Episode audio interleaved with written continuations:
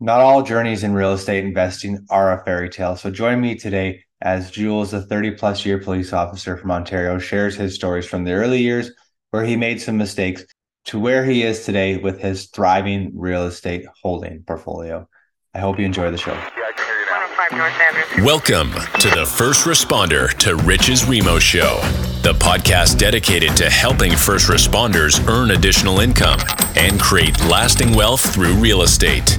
Each week, we'll break down complex concepts, debunk myths, and interview a variety of industry leaders to help you thrive beyond your professional calling.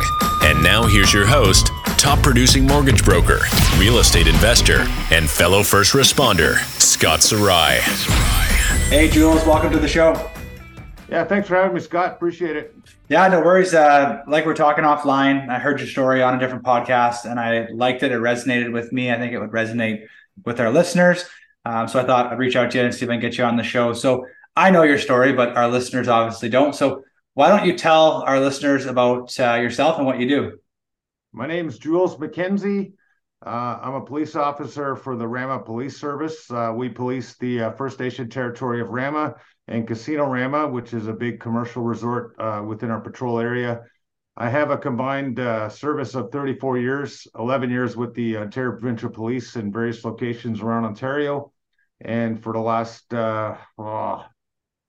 23 years, I've been with the Rama Police. And I'm currently in the intelligence unit. I'm a detective. My wife and I invest in real estate, mostly fourplex, fiveplex type stuff.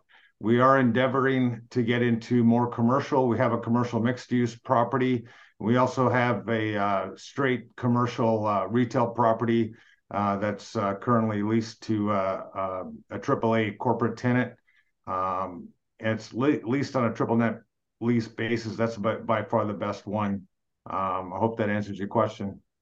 Yeah, no, before we get into the real estate aspect, let's just kind of pick on your current profession. So out of curiosity, what made you get into policing? What was the draw for you? I was, way back. Yeah. So I was in Cameron College in Sudbury, Ontario. I was taking a Native Child Family Care Worker program. My background is I'm an Indigenous person from an Algonquin First Nation in Kipawa, Quebec, 50 miles east of North Bay. I was taking a Native Child Family Care Worker program. I was in my second year, and I was kind of getting tired of school. I didn't really see what I was doing was going to amount to a career that I could be enthusiastic about. There was a group of guys that I was working out with at Gold's Gym. We would do some moving, some high-level stuff. And I saw an article in the Toronto Star. The OPP was doing their recruitment campaign back then. And I said, so how about that OPP thing? And the guys I was working out with said, man, you'd be really good at that. You should apply. And I said, oh, really? It's the OPP. How do you know? Because we're all OPP officers. I didn't even know that they were police officers. But 6 months later, I was reporting to the OPP Academy in Brampton, Ontario. That was November 6, 1989. I won't tell you what my birthday it is, but that's crazy.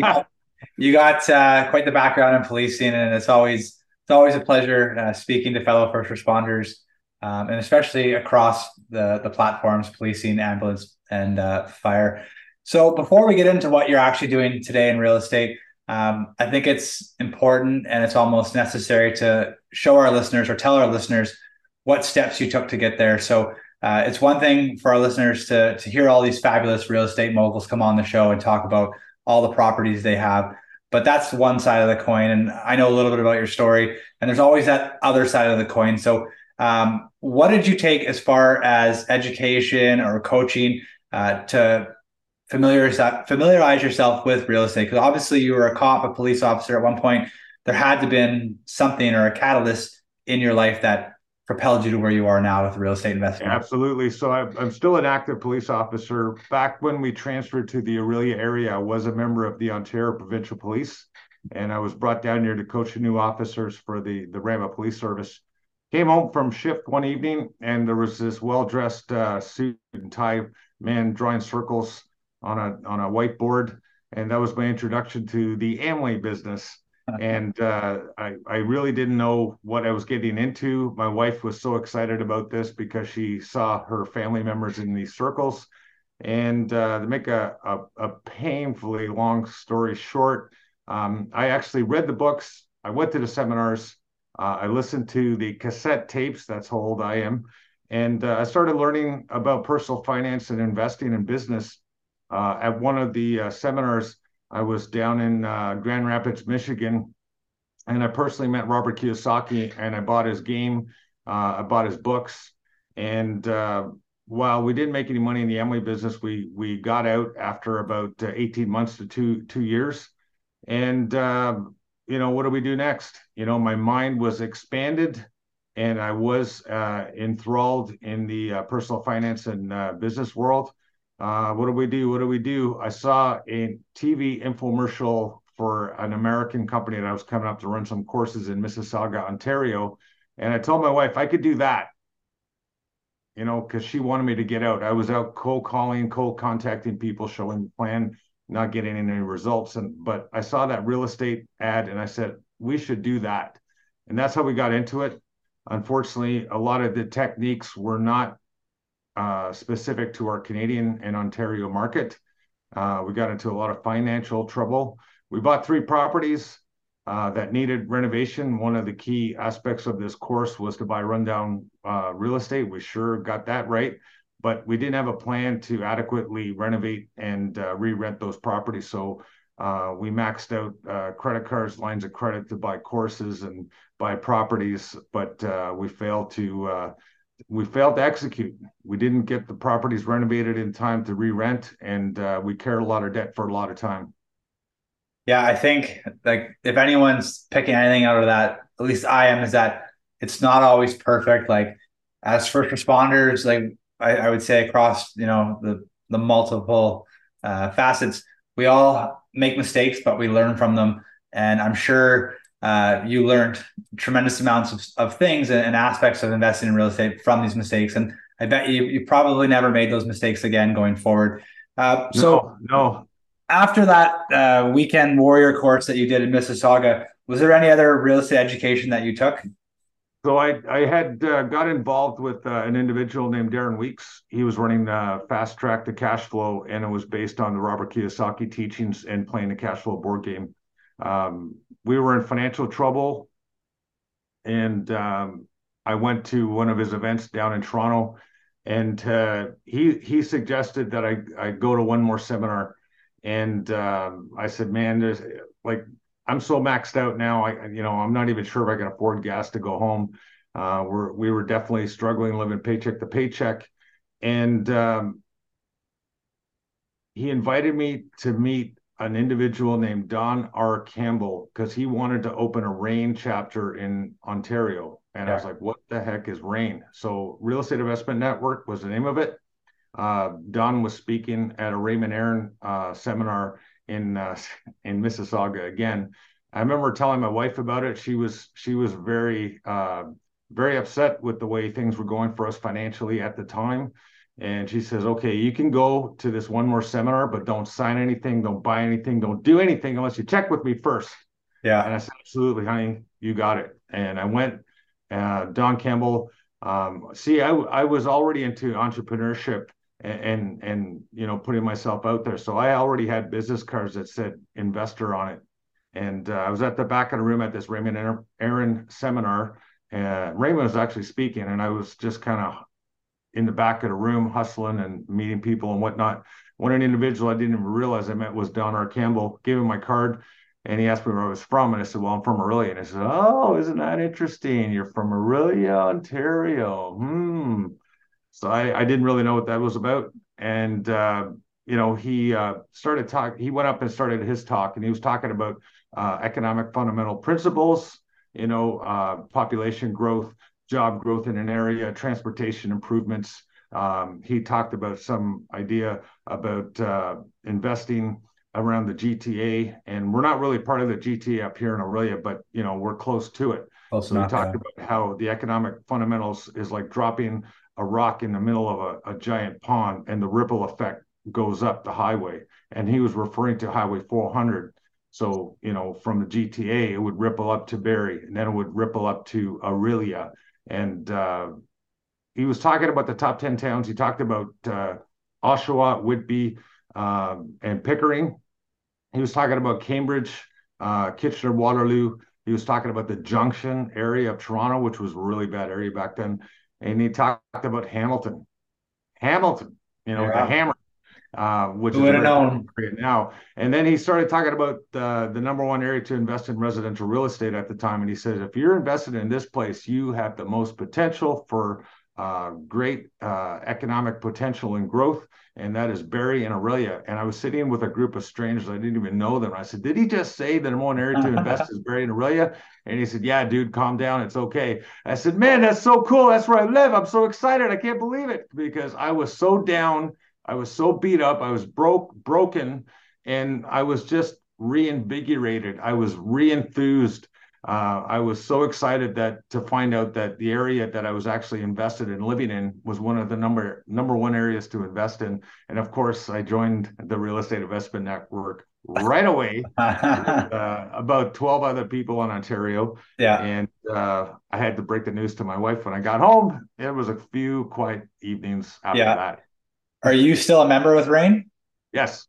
Yeah. So for those who don't know, like Jules is talking like years ago when Rain was in its infancy, but now it's a monster. It's nationwide.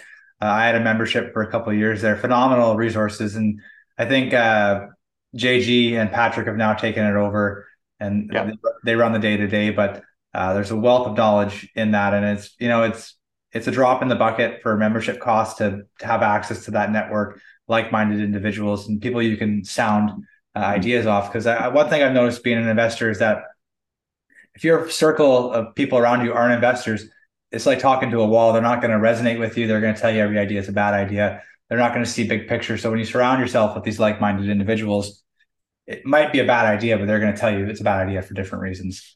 Okay, so you were doing the Amway, the upside down triangle. You were doing, you got into Rain. You had some properties in Orillia. So as we progress here, like what did the middle years look like? Did you hold on to those Orillia properties, or what did you do with them over the next couple of years once you found out that that was the place to be? So I was immersed in learning the proper Canadian way of investing in residential real estate, and certainly Canadian financing was a big part of that. But we still had to endure a lot of financial pain. We had to go through that stuff, and we did, you know, and we made a settlement with certain creditors, and certain creditors got paid, and, you know, that's just the way it happened.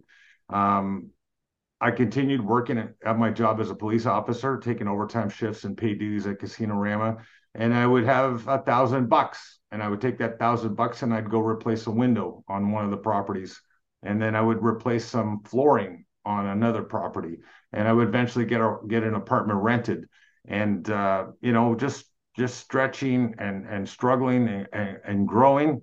One of the audios that Rain put out at the time was by an individual named Tim Johnson. Tim Johnson was talking about the joint venture aspect of raising capital to invest in residential real estate, and he said it's very simple. You work for your money, and your investors' money works for them.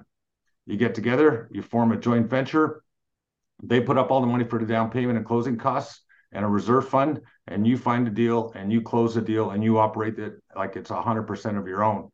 And you collect the rents, you deal with delinquencies, you deal with the contractors, you issue them a monthly statement, and then 5 to 7 years when the equity has gone up, then you can either refinance or sell the property, and then you return all your investor capital first, and then you split the new equity 50-50, and that's when we get paid. And I grabbed onto that like, it was a life vest in a turmoil, in a storm when I'd just fallen overboard. And I worked that deal like you wouldn't believe. And at one point in our investing career in the early 2000s, we had over 55 plus properties. Most of them were residential townhouses, and we operated those with a property manager. And we did pretty well I'll let you keep asking questions to. So of those 55 properties, how many have you retained today? So, we're hovering around 11 properties. We eventually sold ones and twos of the townhouses up to about 2015. Around 2015, some of my bigger investors that were invested in 11 and 12 properties said, "Look, I'm about to retire from my corporate job in the city, and I would like to get my equity out." So we had 22 of those townhouses left in 2015. I decided, okay, I can go out and get financing, start my application process right when OSFI decided that the best thing for investors in Canada is that they be only allowed to have 5 non-owner occupied mortgages. Yeah. When I needed 22. Yeah. So one of my investors said, "Hey, listen, I'll buy you out of 11 units because I want to keep them, and you can find financing for the other 11. I went to B lenders, Meridian Credit Union stepped up to the plate. Equitable Bank for at least 2 years was another financier of mine. And then a few years later, I was able to refinance them with great financing from CIBC. CIBC is still my best friend. So I'm just going to pause there before you go any further. So for those who don't know, in 2016, the lending climate changed overnight. Prior to the B20 rules, you basically had to have a pulse and you could get a mortgage, almost 100% loan to value on properties. After the B20 rules came into effect, like Jules said, it capped you at 5 non-owner occupied doors. A bunch of other things. You had to have 20% down on a rental property. And since then, there's been, I think, 112 amendments to the B20 rules, not in our favor, kind of against since then. So from 2016 to today, 2023. So it's even harder now. And Jules, you mentioned a couple of B lenders. B lending, it's your non-traditional charter bank lending. There used to be a stigma behind it, but it's so common, especially in today where rates are high. A lot of our clients are going that B route because it just makes sense. But B lending, it's just not your traditional lenders, slightly higher rates, if not equal. And sometimes they have a lender fee attached or they don't. But 9 times out of 10, it's more advantageous for our clients to go down that road. Okay, so Jules sold off the 11. He got financing for the other 11. Then what played out after that?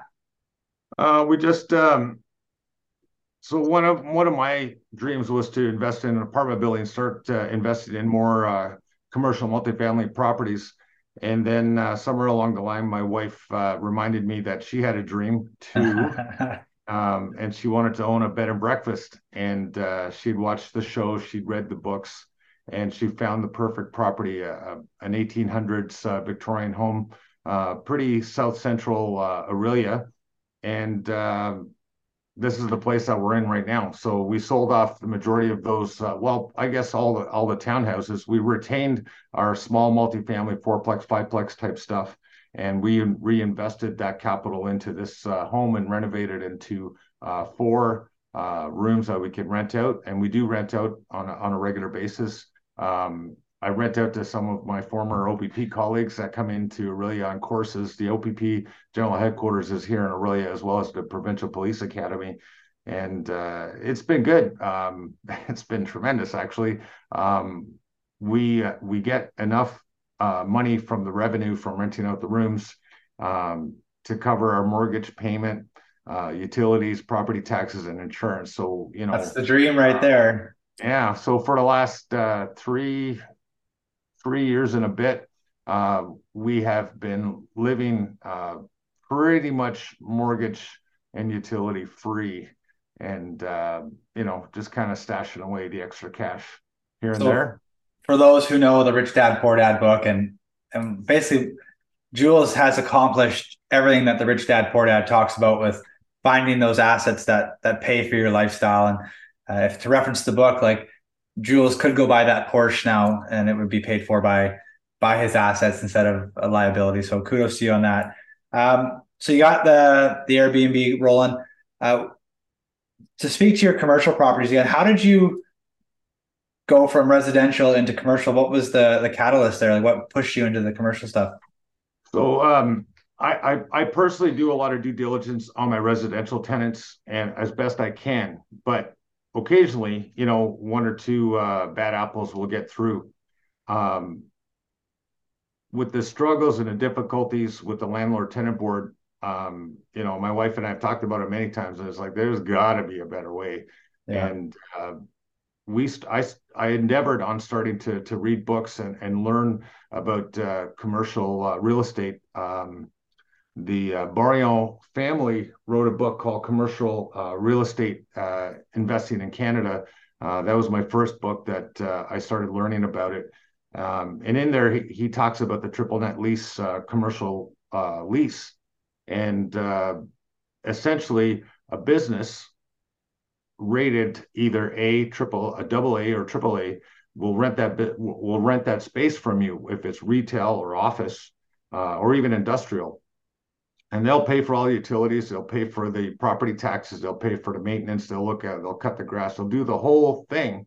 And basically your difference between your rent check and maybe if you got financing, you know, that's basically mailbox money. And, you know, we did a couple of those deals, and it really is like by far the best. It's no longer getting text messages about fussy residential tenant complaints. It's about business. We're going to talk about business. When I talk to my commercial tenants, it's much more mature.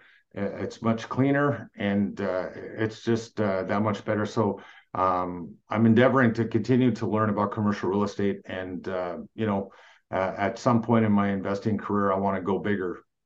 Yeah, no, I mean, as a mortgage broker, commercial financing and residential, they're kind of two different worlds. So I've stayed in my lane and perfected my craft in residential side. But the more I talk to clients that have commercial holdings, or the more I kind of, you know, read an article or get into the weeds on it, it really is attractive. Like, you can get 50-year AMs, you can get, you know, 5% down on these CMHC insured buildings. And then the triple net lease, like you explained it better than I probably would. To me, that's just the shiny object that's chasing me, because like, you literally are on the hook for the difference between the rent check and the mortgage payment, and everything else is taken care of. Like, for those who have residential properties, they can probably resonate with you that you're not dealing with a tenant, you're dealing with a business. And sure, there probably are bad businesses, but I'm sure they're far and fewer between than bad tenants. So as of today, what's the portfolio look like? You have, is it 3 commercial buildings? It's 2 commercial buildings. One is a commercial mixed-use property with 2 really, really well-renovated apartments on top. And we were very selective on the mature single tenants that we put up there. The business down below is a hair salon, and it was a newer business that was started during the pandemic when these 3 employees had their salon closed down. So, you know, we gave them a chance. The second commercial property is, we still have it.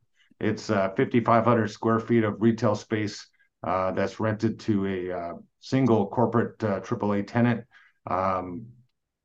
My obligations in the lease prevent me from sharing who that is publicly, and I'm supposed to provide them quiet enjoyment, so I will respect that. Yeah, no, for sure, yeah. Yeah, and but I got to say, like, that was a recent acquisition earlier this year in January. It was under power of sale. I can't imagine why anyone would let a property like this go under power of sale, but they did. We bought it at a 25% discount, and we just went all in. Yeah. We had some equity, and we have a big home equity line of credit. I mean, this house is, you know, just a little under $1.5 million, and we didn't really have a mortgage, but we did have a line of credit. So we financed it with our home equity line. We put our equity in, and a few months later, I got documentation from the bank that had repossessed it, and I got the phase 1 environmental, shared that with my commercial lender, and I was able to refinance it and get my home equity line paid off. So what would your LTV on the financing be for the commercial space? Is it 65%? Yeah. Still good though, right? It's still good. It's tremendous. Like, eventually one day I want to be able to pay that off as well. Yeah. And just continue on. And we're talking a lease that started out with 25 years. We acquired this property and we're 10 years into the lease. So we got another 15 years to go. Yeah. The corporate tenant spent $1.5 million on this retail space to make it their own. Yeah. So they're not going anywhere. No. Okay. So you're quite busy with the real estate side. Now, to bring this full circle, how does this play out being an active detective and having this robust real estate portfolio? How do you manage it all? What's that look like day to day for you? So it's all systems, relationships, and follow through. So we have good relationships with contractors and plumbers and electricians. I can simply text them an address and a tenant phone number, and they can go and deal with it or whatever the issue happens to be. So that is the cornerstone of our ability to, or my ability to work and invest. The thing about it, you go back and you talked about the Robert Kiyosaki stuff. There's a book he wrote called Cash Flow Quadrant, and it's a quadrant that has the ESBI. So I'm still on the employee side. And I'm dabbling in the investor side of the quadrant. And, as the book says, that's okay, to continue to do that. But ultimately, you want to get onto the business side and the investor side. And that's where the rich really get rich. Yeah. I'm not there yet, but I have the vision, I have the belief, and I have the dream to continue to, reinvest my profits and grow the business. I'm coming up to retirement after 34 years of policing. It's coming up fairly soon. I got accepted to the University of British Columbia. I'm going to take the urban economics program, program with the hopes of getting accepted to the real estate degree program. And then from there, I want to open up my own corporate REIT investment trust type of corporation that I can publicly advertise my deals. And I think I've noticed, like, we've been doing the podcast for 15, 16 episodes now, and the more first responders that I speak to, like yourself, that are in your stage of the game, like not career-wise but just real estate investing, it seems like that's where the natural progression is you get in on the single family residential, play with that, get tired of it, get into the commercial mixed space, and then it works its way up to like the funding and the capital angle of things. And I think, I think first responders as a whole, we're all executors. Like there's no nonsense. Like we get the vision, we get the dream, and we go for it. Well, that's some pretty crazy stuff. So you've been doing this for ages. What's the sentiment been around work with your colleagues? Like, are they in favor of it? Are they encouraging you? Are they like just starstruck that you've done all of this real estate stuff while being an active police officer? What's that been like for you? Depends who's working. So I work Monday to Friday, 8 to 4, and I see a lot of shifts. And, as we were making our way up, we've been investing since 2001. And it was just night and day, the reactions that I would get. Some people would say, oh, you're going to bankrupt yourself. You're going to lose all your money and the tenants are going to walk away with your house and they're going to smash it up. And then others were saying, wow, that's really interesting. I hope it goes well. Yeah. Mixed reviews. And, I've given my coworkers the opportunity to invest. None of them have taken me up on it, which is fine. That's their choice. But I did notice over the years, occasionally one or two of the fellow police officers, sorry about my dogs. No, I can't hear them. The police officers would, invest in one or two properties here or there. So they're catching on to it. Yeah. It resonates with me what you're saying. Like you're not going to be everyone's cup of tea. And that I struggled with that mindset early on and it affected me a little bit, but now I'm just like, hey, it is what it is. People either are going to join in the movement or they're going to have their opinions on it. And it is what it is. So it's interesting to hear that only a couple police officers purchase properties and stuff. Out west, it seems like real estate in BC, it's quite a game, so to speak. Like everyone talks about real estate. It's what's in the news and what's top of mind. So Jules, if you have time, can you stick around for our responder roundup? Okay. Hey everyone, real quick. The responder roundup is brought to you by SGS Mortgages, helping Canadians achieve wealth through real estate.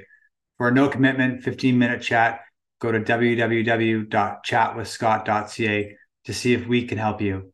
Okay, so the responder roundup, it's 6 lighthearted questions for our listeners to get to know you on a deeper level. Okay, question number 1. What is one book that you've read in the last 12 months that you would recommend? The Power of One More by Ed Milet.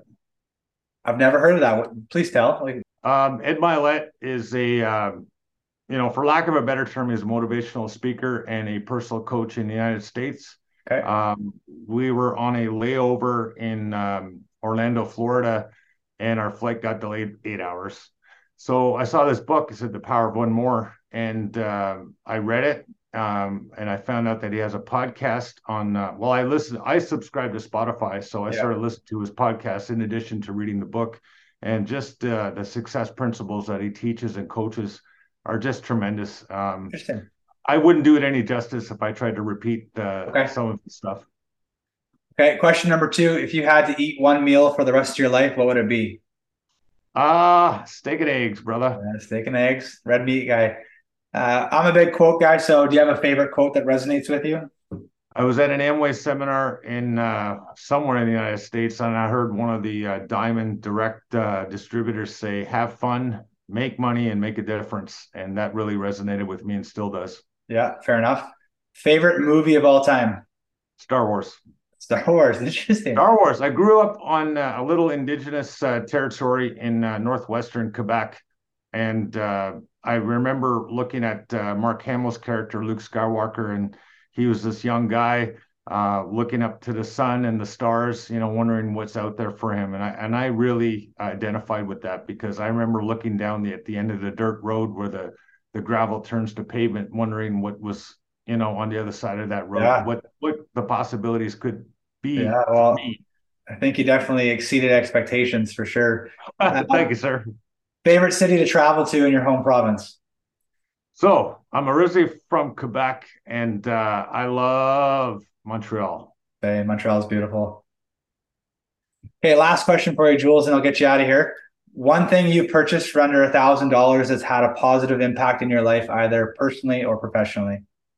I bought a pair of those Noble CrossFit shoes. So I may not appear on camera to be, but I am a CrossFit athlete for the last 8 years. I was waiting for you to bring it up. Yeah. So I had a lot of fun 2 weekends ago. We had a virtual online event with some other gyms in the area, and I was on a team of 3. I don't know why, but they put me with the 2 superstars in our gym. But what the hell? We knocked it out of the park. Yeah. We scored a third place finish, and that was enough for me. And I just had a lot of fun with it. Yeah. No, I've been seeing your Instagram, all the CrossFit stuff on there. I love it. Hey, Jules. Well, much appreciated for you coming on the show today. Where can people find you if they want to connect? So my Instagram is mckenzie.jules, spelled McKenzie.Jules. I'm on Twitter at Mr. Jules McKenzie, spelled at MrJules McKenzie. I'm also on Facebook and LinkedIn on my own name, Jules McKenzie. And barring that, I think that's enough. You can track me down at one of those mediums. I'll put your details in the show notes.